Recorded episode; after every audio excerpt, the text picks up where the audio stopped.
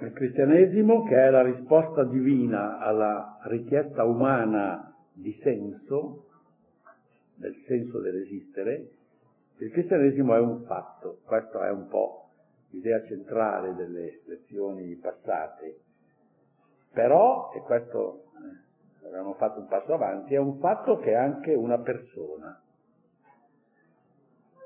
Le formule di fede primitiva, accanto alla primissima formula, che è data da una parola sola, la parola egerte, è risorto, sono anche delle formule, per così dire, personalistiche e cristocentriche, perché il contenuto dell'annuncio è Gesù di Nazareth crocifisso e risorto. Il fatto è anche una persona.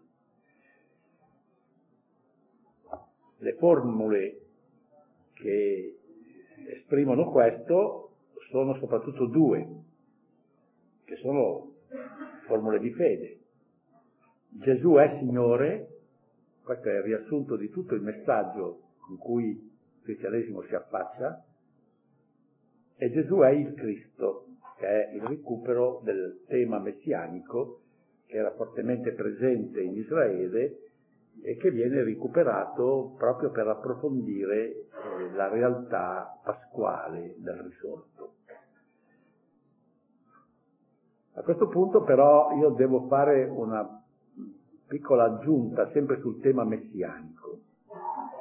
Nell'idea del Messia, che era fortemente presente in Israele, è implicita l'affermazione di una futura venuta. Il Messia per Israele è o Ercomenos, cioè il veniente, o se si vuole colui che deve venire. Abbiamo anche, eh, direi, degli indizi nel testo evangelico, quando eh, a Giovanni il battezzatore eh, nascono dei dubbi a proposito di Gesù, manda a dire a Gesù per mezzo dei suoi discepoli, sei tu colui che deve venire o dobbiamo attenderne un altro? Questo voleva dire sei tu il Messia.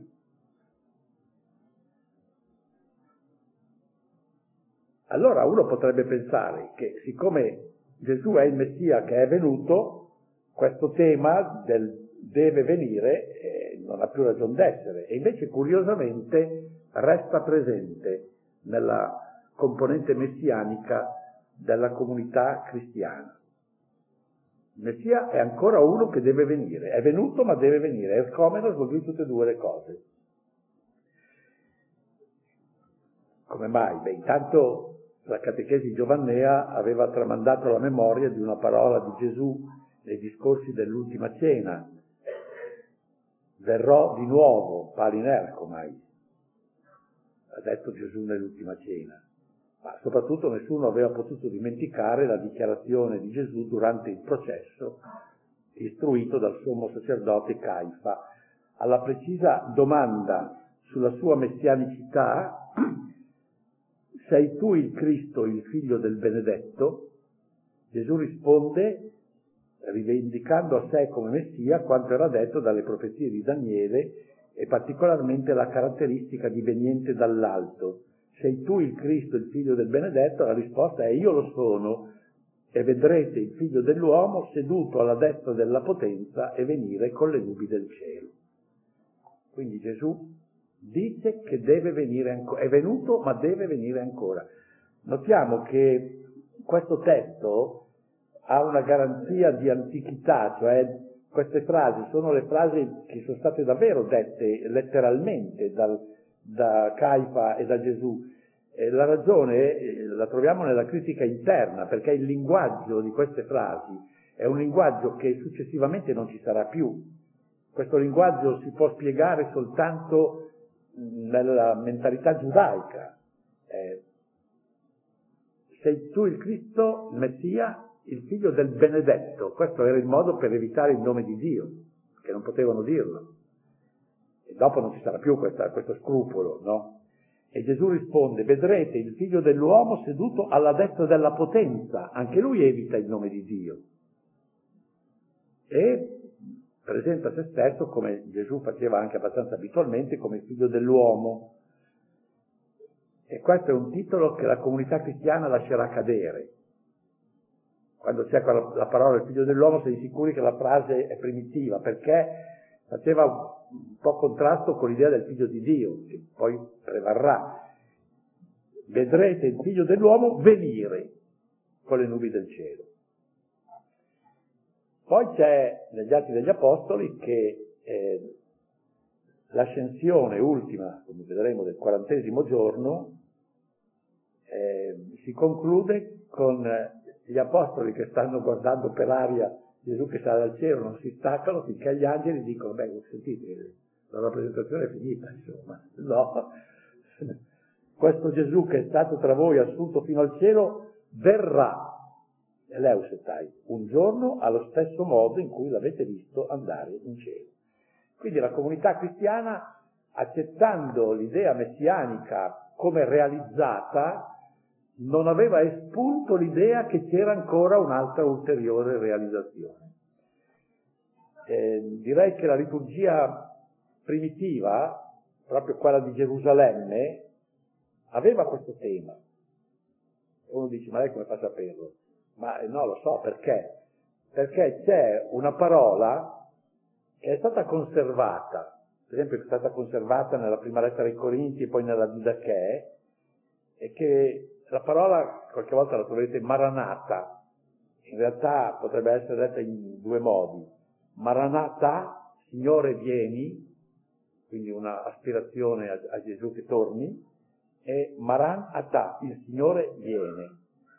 Allora questa espressione in aramaico che è stata conservata dalle chiese greche evidentemente eh, ha un'origine antecedente alle chiese greche, perché sennò non c'era ragione che citavano una parola aramaica.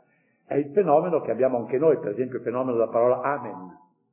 È evidente che amen è una parola che non è nata nella cultura latina o greca, è nata nella cultura semitica, no?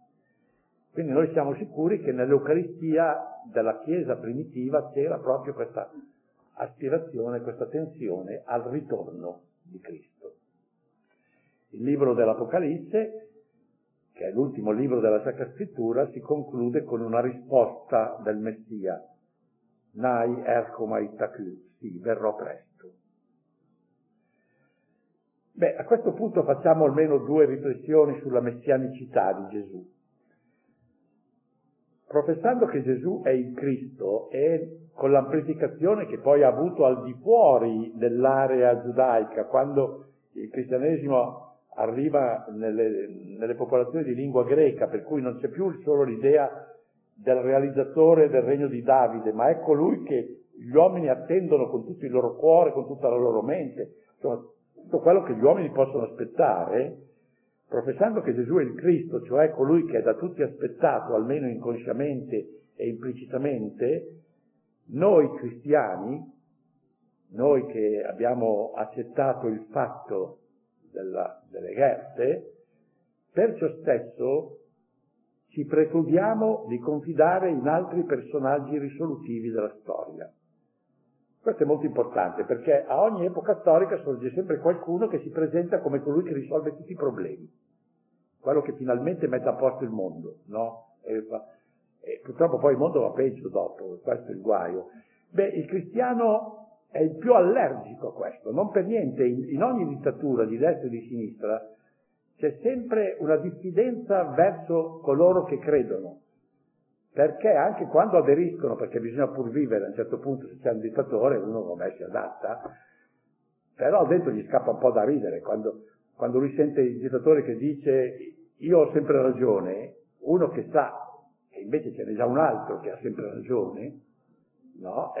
E il dittatore lo, questo lo intuisce, perciò non, non sono mai idilliaci i rapporti, non sono di quelli che si dice 30 anni o 40 anni dopo, non sono mai idilliaci, perché il cristiano eh, è il più disincantato degli uomini, è il più refrattario a ogni culto della personalità, perché chi è convinto che Gesù è il mandato dal Padre per noi, è convinto che non deve aspettarsi da nessun altro uomo la vera e radicale soluzione dei, loro, dei suoi problemi e della sua liberazione. ogni grandezza umana si ridimensiona. Poi direi che il tema della messianicità eh, ci induce anche a sottolineare un'altra considerazione. Io ho detto che Gesù eh, aveva sì, accettato in qualche modo la, la, la, dichiarazione messianica, pensiamo a Cesarea di Filippo, tu sei il Cristo, tu sei il Messia, gli dice. Però Gesù durante la sua vita pubblica è diffidente e cerca di, Infatti anche lì a Cesarea di Filippo dice, e ordinò loro che non dicessero a nessuno che era il Messia. Non, non accetta volentieri il titolo di Messia, perché era compromesso con la preoccupazione politica, sociale. E, e Gesù ci tiene moltissimo a questo, a non essere confuso con un eh, inviato da Dio per restaurare le sorti politiche del regno di Davide. Allora stiamo attenti a una lettura che sia esclusivamente o anche solo prevalentemente sociale e terrestre della missione del Cristo totale che è la Chiesa, perché sarebbe una mondanizzazione del fatto cristiano dalla quale Gesù ci ha salvato con la morte in croce. Difatti è l'ultima settimana, quando ormai la morte in croce è imminente, lui accetta poi il titolo messianico, e nella quale i suoi tardi discepoli, che siamo noi, devono sforzarsi di non cadere. Oltre a queste due formule cristologiche fondamentali, Gesù è Signore, Gesù è il Cristo, noi troviamo anche che ci sono degli sviluppi in uh, veri eh, e propri professioni cristologiche, eh, quasi delle regula fidei. C'è un esempio clamoroso che è eh, quello contenuto nel primo capitolo, nel quindicesimo capitolo della prima lettera ai Corinti, dove c'è in fondo un'amplificazione della formula Egerte corredata dall'elenco ufficiale dei testimoni prescelti da Dio. Eh, il sorprendente evento pasquale resta in primo piano e viene proposto come onnicomprensivo dell'intera novità cristiana. Eh, questo è un testo che mette conto di leggere. San Paolo scrive ai Corinti, io vi ho trasmesso quello che anch'io ho ricevuto, questo è molto importante, cioè non ha inventato niente lui che cioè Cristo morì per i nostri peccati, secondo le scritture, fu sepolto ed è risuscitato il terzo giorno, secondo le scritture, che apparve a Cefa e quindi ai dodici, in seguito apparve a più di 500 fratelli, la maggior parte di essi vive ancora, mentre alcuni sono morti, inoltre apparve a Giacomo e quindi a tutti gli apostoli. Poi dice, poi l'ultimo passo anche a me, che sono proprio un aborto di, di, la capacità pastorale della prima comunità cristiana ha inventato anche un'altra cosa, che la professione di fede diventa, eh, come dire, dei testi letterari di inni liturgici che poi entrano nella, eh, nelle lettere di Paolo, ma sono evidentemente scanditi come inni, inni quindi che usava la comunità. Io qui nel testo ne ho elencati tre, ma eh, il primo lo leggerete, che è dalla prima lettera a Timoteo, il secondo lo studieremo analiticamente perché è molto importante, ma più avanti, quando ci accosteremo un po' più da vicino alla realtà di Cristo, ed è l'inno della lettera ai Colossesi. Invece vorrei adesso leggere quello della lettera ai Filippesi, che è molto, molto bello per la grande efficacia con cui è evocato il dramma cosmico della salvezza operata dal sacrificio di Cristo Gesù. Voi troverete che questo inno ha i due aspetti del mistero pasquale, da un lato che è la morte e dall'altro che è la risurrezione, cioè un lato che è, come dire, la catabasis, la discesa, e poi la navasis, il ritorno. Questo è evidentemente un, un inno costruito con grande sapienza. Gesù Cristo, Cristo Gesù, pur essendo di natura divina, non considerò un tesoro geloso la sua uguaglianza con Dio, ma spogliò se stesso, assumendo la condizione di servo e divenendo simile agli uomini, apparso in forma umana, umiliò se stesso, facendosi obbediente fino alla morte e alla morte di croce. E questa è la catabasis. Per questo Dio lo ha esaltato e gli ha dato il nome che ha al di sopra di ogni altro nome, perché nel nome di Gesù ogni ginocchio si pieghi nei cieli, sulla terra e sottoterra e ogni lingua proclami che Gesù Cristo è Signore. Ecco la formula no, a gloria di Dio Padre. Qui direi c'è anche qualcosa in più, cioè che qui già si comincia a vedere che il Cristo che è protagonista del mistero pasquale delle Gherte è, è direi così vicino a Dio da essere uguale a Dio. Ci sono due frasi qui che sono importantissime. Dice, pur essendo di natura divina, traduce la nostra eh, traduzione della CEI, però il testo greco dice en morfè teu, in forma di Dio. Guardate che in forma di Dio si capisce che la CEI ha voluto non tradurre nella forma, perché per noi la forma è una cosa superficiale, esterna, ma qui questo inno nasce nella cultura greca dove la forma è la cosa sostanziale. Quindi, essendo en morfete u, vuol dire essendo Dio. Questo è, è un po' il significato. E ci sono queste eh, decantazioni dell'intensità di alcune categorie della filosofia greca, specialmente platonica, che, nella quale questo mondo neotestamentario nasce, uno è questo della forma, l'altro è quella dell'idea. L'idea per Platone è la realtà più intensa che ci sia. Le cose sono più, più, più spente, più, più deboli, è l'idea che conta. Eh, poco a poco, poco a poco, poco a poco, noi siamo arrivati che nel libro di cucina c'è, si mette un'idea di noce moscata, che, che vuol dire proprio la cosa, quasi niente, no? Quasi niente. Bisogna stare un po' attenti a queste evoluzioni semantiche, perché altrimenti si rischiano degli equivoci spaventosi. Direi che in, altro, in un'altra testimonianza tutto diversa, che è quella della catechesi giovannea, è fortissima, la catechesi giovannea termina con la professione di fede di Tommaso, mio Signore e mio Dio. Guardate che nel testo greco non è mio Signore e mio Dio come invocazione, ma o curios mu, kai o teos mu, tu sei il mio Signore e il mio Dio. Questa è una cosa, cosa enorme, insomma. Che, quindi, ma su questo noi torneremo, perché alla luce della Pasqua, la comunità cristiana ha capito che cosa aveva detto Gesù di se stesso, che già lui si era presentato uguale a Dio, ma di questo noi parleremo quando accosteremo un po' più da vicino la realtà di Cristo. Allora a questo punto, dopo questo secondo capitolo, il primo capitolo è che è un fatto, ragazzi, il secondo capitolo è una persona, Cristo.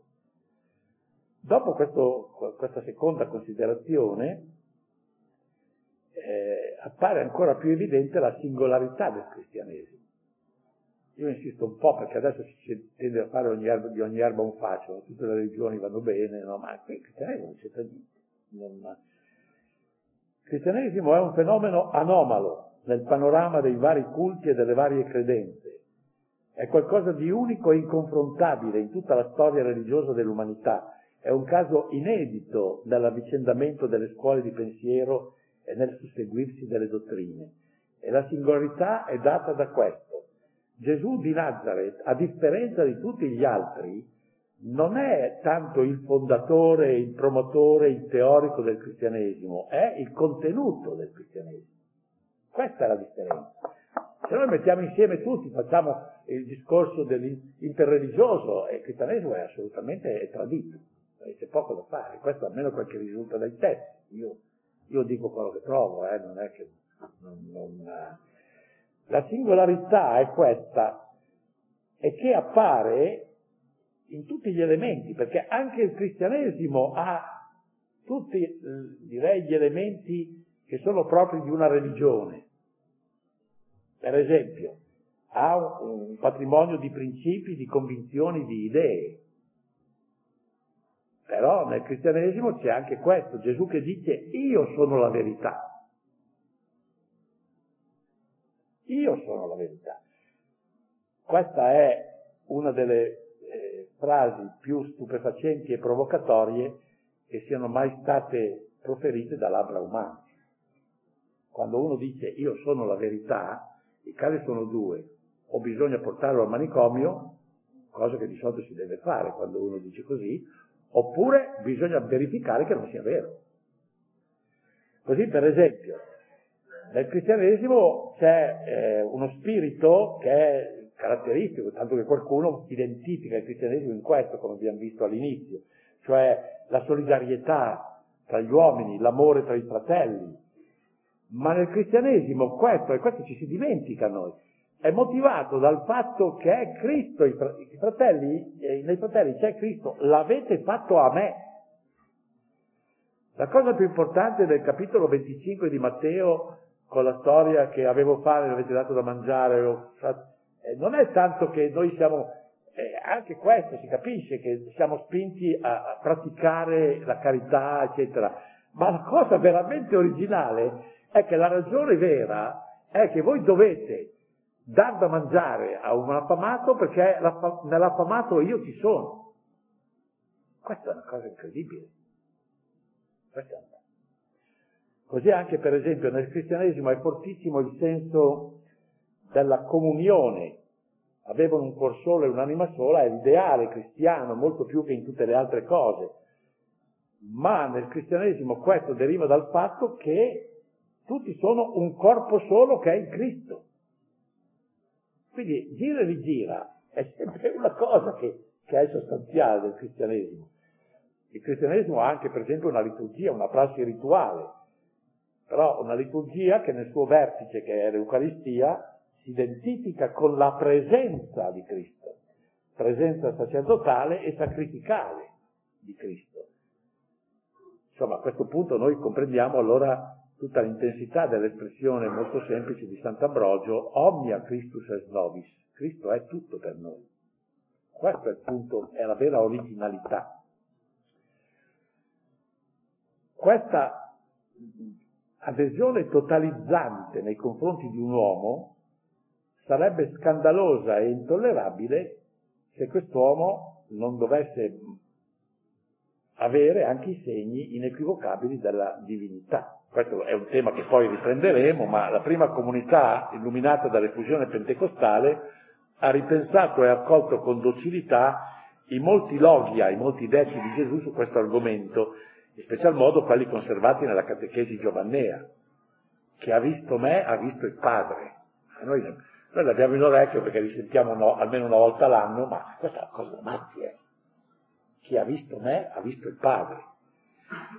Io sono nel Padre e il Padre in me. Io e il Padre siamo una cosa sola. Allora chi non arriva ad accogliere questo segreto della personalità di Gesù, su cui noi torneremo ampiamente, non può che ritenere assurdo il fatto cristiano.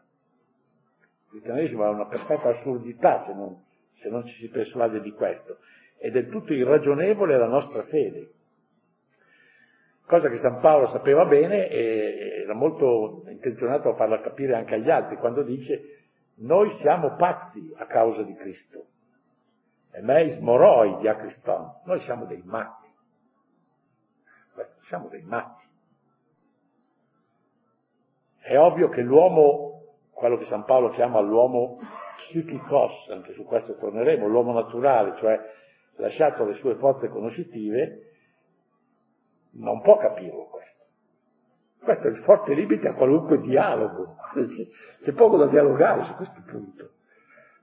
D'altra parte San Paolo dice l'uomo psichicos, l'uomo naturale, non comprende le cose dello spirito perché esse sono follia per lui. A quanti invece condividono la prospettiva apostolica, quello che gli apostoli sono andati ad annunciare, prospettiva pasquale, Gesù si impone, mi pare che è già emerso dall'analisi di queste formule di fede, come la chiave interpretativa dell'universo, sia della creazione sia del mondo increato. C'è un pensiero di Pascal dove si vede con chiarezza come San Paolo era davvero un cristiano che aveva capito che cos'era Cristo e quindi che cos'era il cristianesimo. Il pensiero di Pascal è questo non soltanto non conosciamo Dio se non per mezzo di Cristo, ma non conosciamo nemmeno noi stessi se non per mezzo di Cristo. non conosciamo la vita, non conosciamo la morte se non per mezzo di Cristo. All'anfuori di Cristo noi non sappiamo né che cos'è la nostra vita, né che cos'è la nostra morte, né che cos'è Dio, né che cosa siamo noi stessi. Dunque, il cristianesimo è Cristo, credo di, credo di essermi spiegato su questo punto, perché questo è il punto fondamentale, però eh, è soltanto qui che si raggiunge finalmente il senso della nostra esistenza e anche il senso della totalità delle cose. Quindi soltanto qui noi abbiamo la chiave per sciogliere l'enigma dell'esistenza. Ed è un'adesione, come abbiamo visto, elementare e culturalmente sobria, proposta a tutti gli uomini, anche ai più semplici, però è anche un'adesione ardua, esigente, ed è molto insidiata. E io qui vorrei spendere una parola su questo, perché oggi questa è un'insidia che è, è forte come non mai quella di risolvere l'annuncio dell'evento pasquale e l'assenso integro e vitale al suo protagonista in un'offerta di convinzioni, di impulsi generosi, di valori. Ma attenzione, l'adesione a, al fatto pasquale, al figlio di Dio crocifisso e risorto, non è traducibile in una serie sia pur lodevole di buoni propositi, di buone ispirazioni, omologabili con la mentalità dominante.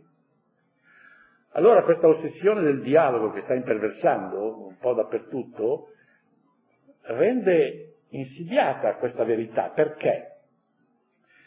Perché i cristiani sono tentati oggi più che mai, proprio perché, sì, sì, giustamente, perché è un, è un valore anche il dialogo, quello di trattare con gli altri, perché capiscono che se loro propongono i valori, il dialogo è facilitato.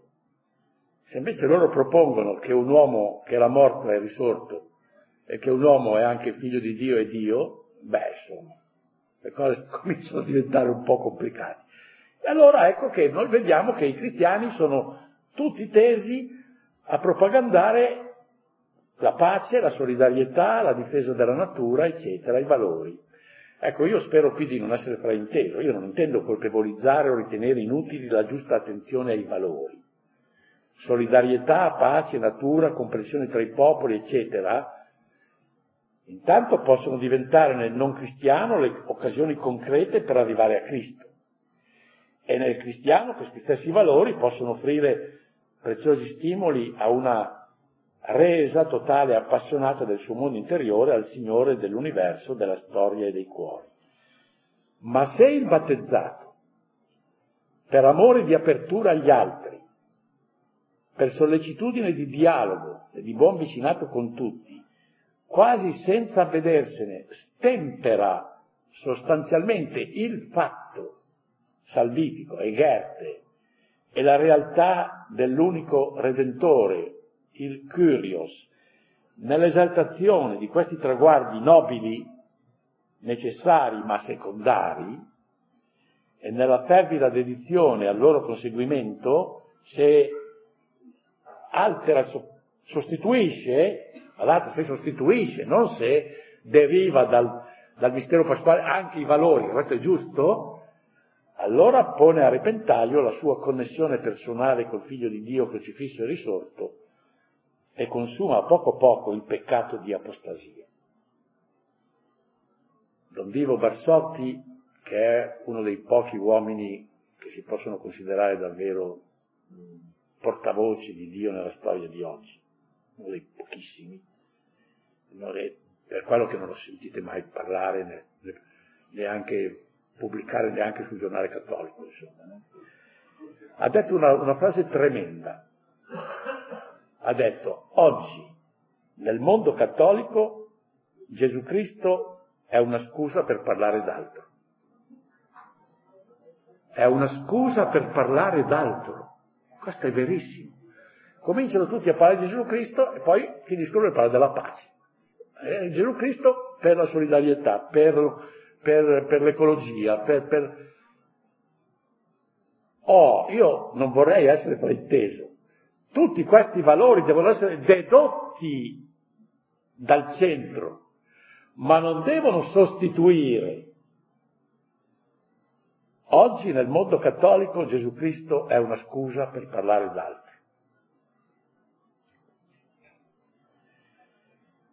Beh, la provvidenza ci ha, ci ha, ci ha prevenuto per questo pericolo e ha inviato all'inizio del, del, secolo XX, esattamente nel 1900, questa testimonianza, la persuasione e l'ammonimento del più grande pensatore russo che è Vladimir Sergeyevich Solovyov, che noi abbiamo già citato del resto. Dunque Solovyov nasce nel 1853 e eh, muore nel 31 luglio del 1900, quindi a 47 anni muore ed è ritenuto ancora oggi il massimo pensatore russo. Attorno alla Pasqua del 1900 egli scrive e pubblica un'operetta intitolata I tre dialoghi e il racconto dell'anticristo. Che cosa dice in questo operetta? Lasciamo stare i tre dialoghi, eh, ma nel racconto dell'anticristo è una cosa veramente straordinaria. Dunque tenete presente che nel 1900 tutti, visto che ormai c'era il progresso, che in Italia, perfino in Italia la carta moneta faceva l'agio sull'oro, che, il, che avevano inventati il treno, eh, il telefono, l'elettricità, e che, e che avevano messo da parte tutte le utopie religiose, perché tutto questo...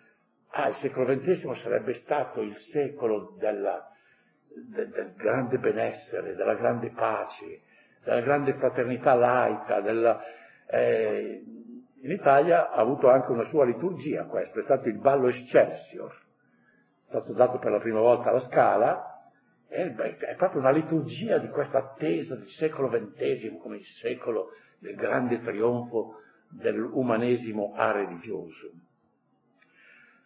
Trovate la fortuna di questo ballo, ancora adesso in tutti i, gli alberghi, i cinema e i teatri che si chiamano Excelsior, no? È incredibile, è proprio stata una... una... Beh, cosa, cosa scrive invece solo Vioff? pochi mesi prima di morire, a Pasqua lui muore poi nel luglio, dice, il secolo XX sarà il secolo delle più grandi guerre, delle lotti fratricide, delle rivoluzioni. Beh, può dire ci ha preso, eh. Ma state attenti come va a finire. Però dice, verso la fine del secolo, gli uomini capiscono perfino loro che a continuare a sbudellarsi non si guadagna niente nessuno. Allora conviene mettersi d'accordo e allora alla fine del secolo nascono gli Stati Uniti d'Europa. Questo si è verificato alla lettera, eh? Alla lettera. Guarda che è scritto, eh? non è che, che si possa dire è stato inventato dopo. Insieme ci sarà il fallimento del materialismo teorico e credo che si possa registrare anche questo, ma senza che ci sia una rinascita spirituale. Quindi ci sarà il vuoto spirituale. In questo vuoto si impone un personaggio, che è il personaggio dell'anticristo, così lo chiama lui, che a poco poco si dà la politica, diventa, eh, fa fortuna, diventa il presidente degli Stati Uniti d'Europa, poi alla fine diventa l'imperatore di tutto il mondo. Ora, vediamo come descrive Solovyov questa figura dell'anticristo. Guardate che le parole che io userò sono tutte citazioni letterali di Solovyov. Anticristo, questa no, no perché questa la, dico io per collegarmi a quanto avevo detto prima, appartiene evidentemente alla schiera dei sapienti e degli intelligenti, questo è evidente. Comunque sarà per esempio uno studioso, con un grande amore alla Bibbia, un esperto biblista, al punto, qui c'è un po' di sarcasmo che occhi, che riceverà una laurea honoris causa dell'Università di Tubinga.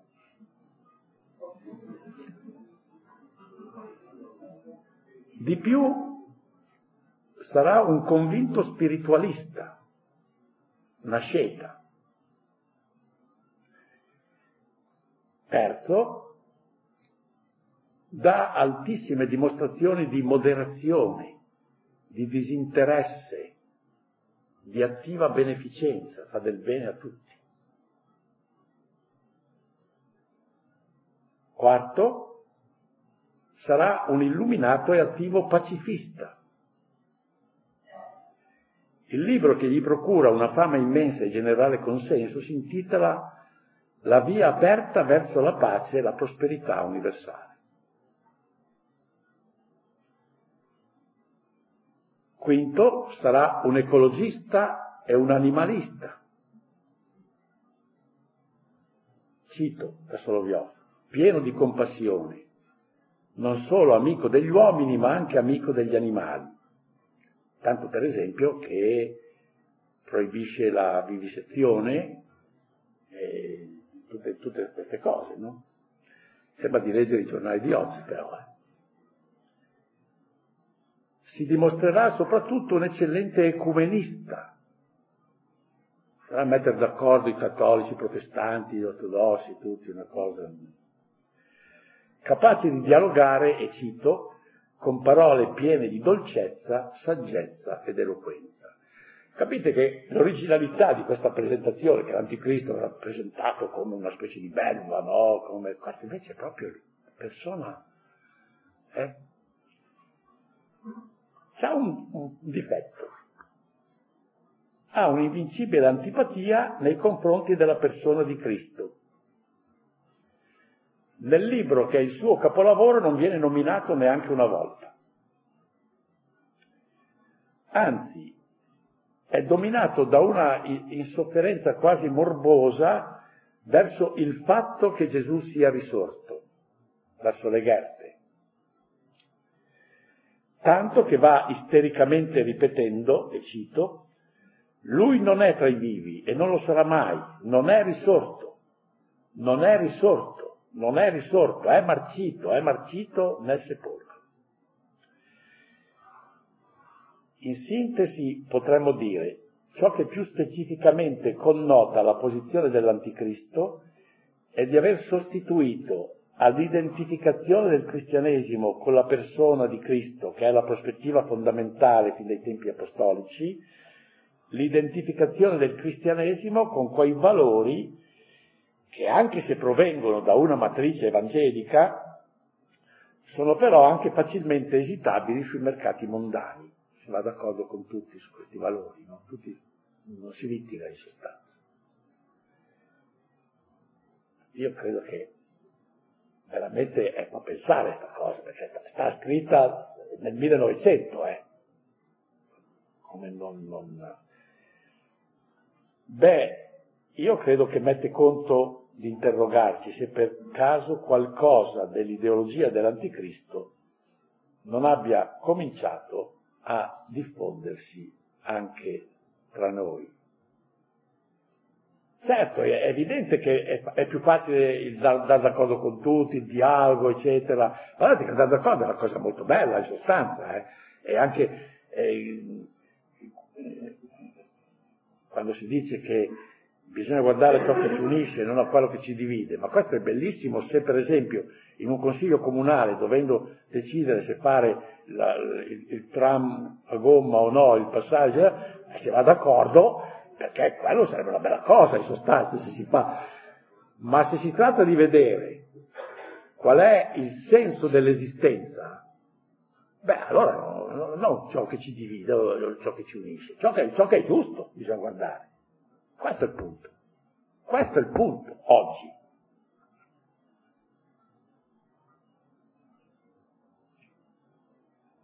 Certo, la tentazione è che la nostra convivenza con gli altri, il dialogo con i lontani, non inciampando mai in un maestro che pretende di essere unico, né in un uomo che è ritornato alla vita, beh allora il dialogo diventa più facile.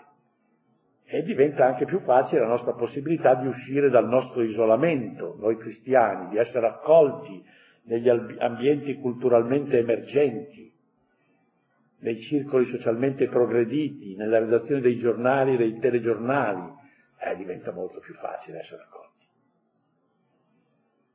Ma Gesù ci ha dichiarato, ed è una delle sue frasi che noi tendiamo a dimenticare, perché ci sono troppe frasi di Gesù censurate nel cristianesimo di oggi. Questa è una di quelle. Credete che io sia venuto a portare la pace? Io non sono venuto a portare pace ma una spada, sono venuto infatti a separare. Questo sta scritto nel Vangelo, io capisco colpa mia. E di lui è stato detto, e anche questa è una frase un po' censurata, per divina ispirazione, che è un segno di contraddizione perché siano svelati i pensieri di molti cuori. Bene, io credo che la lezione di oggi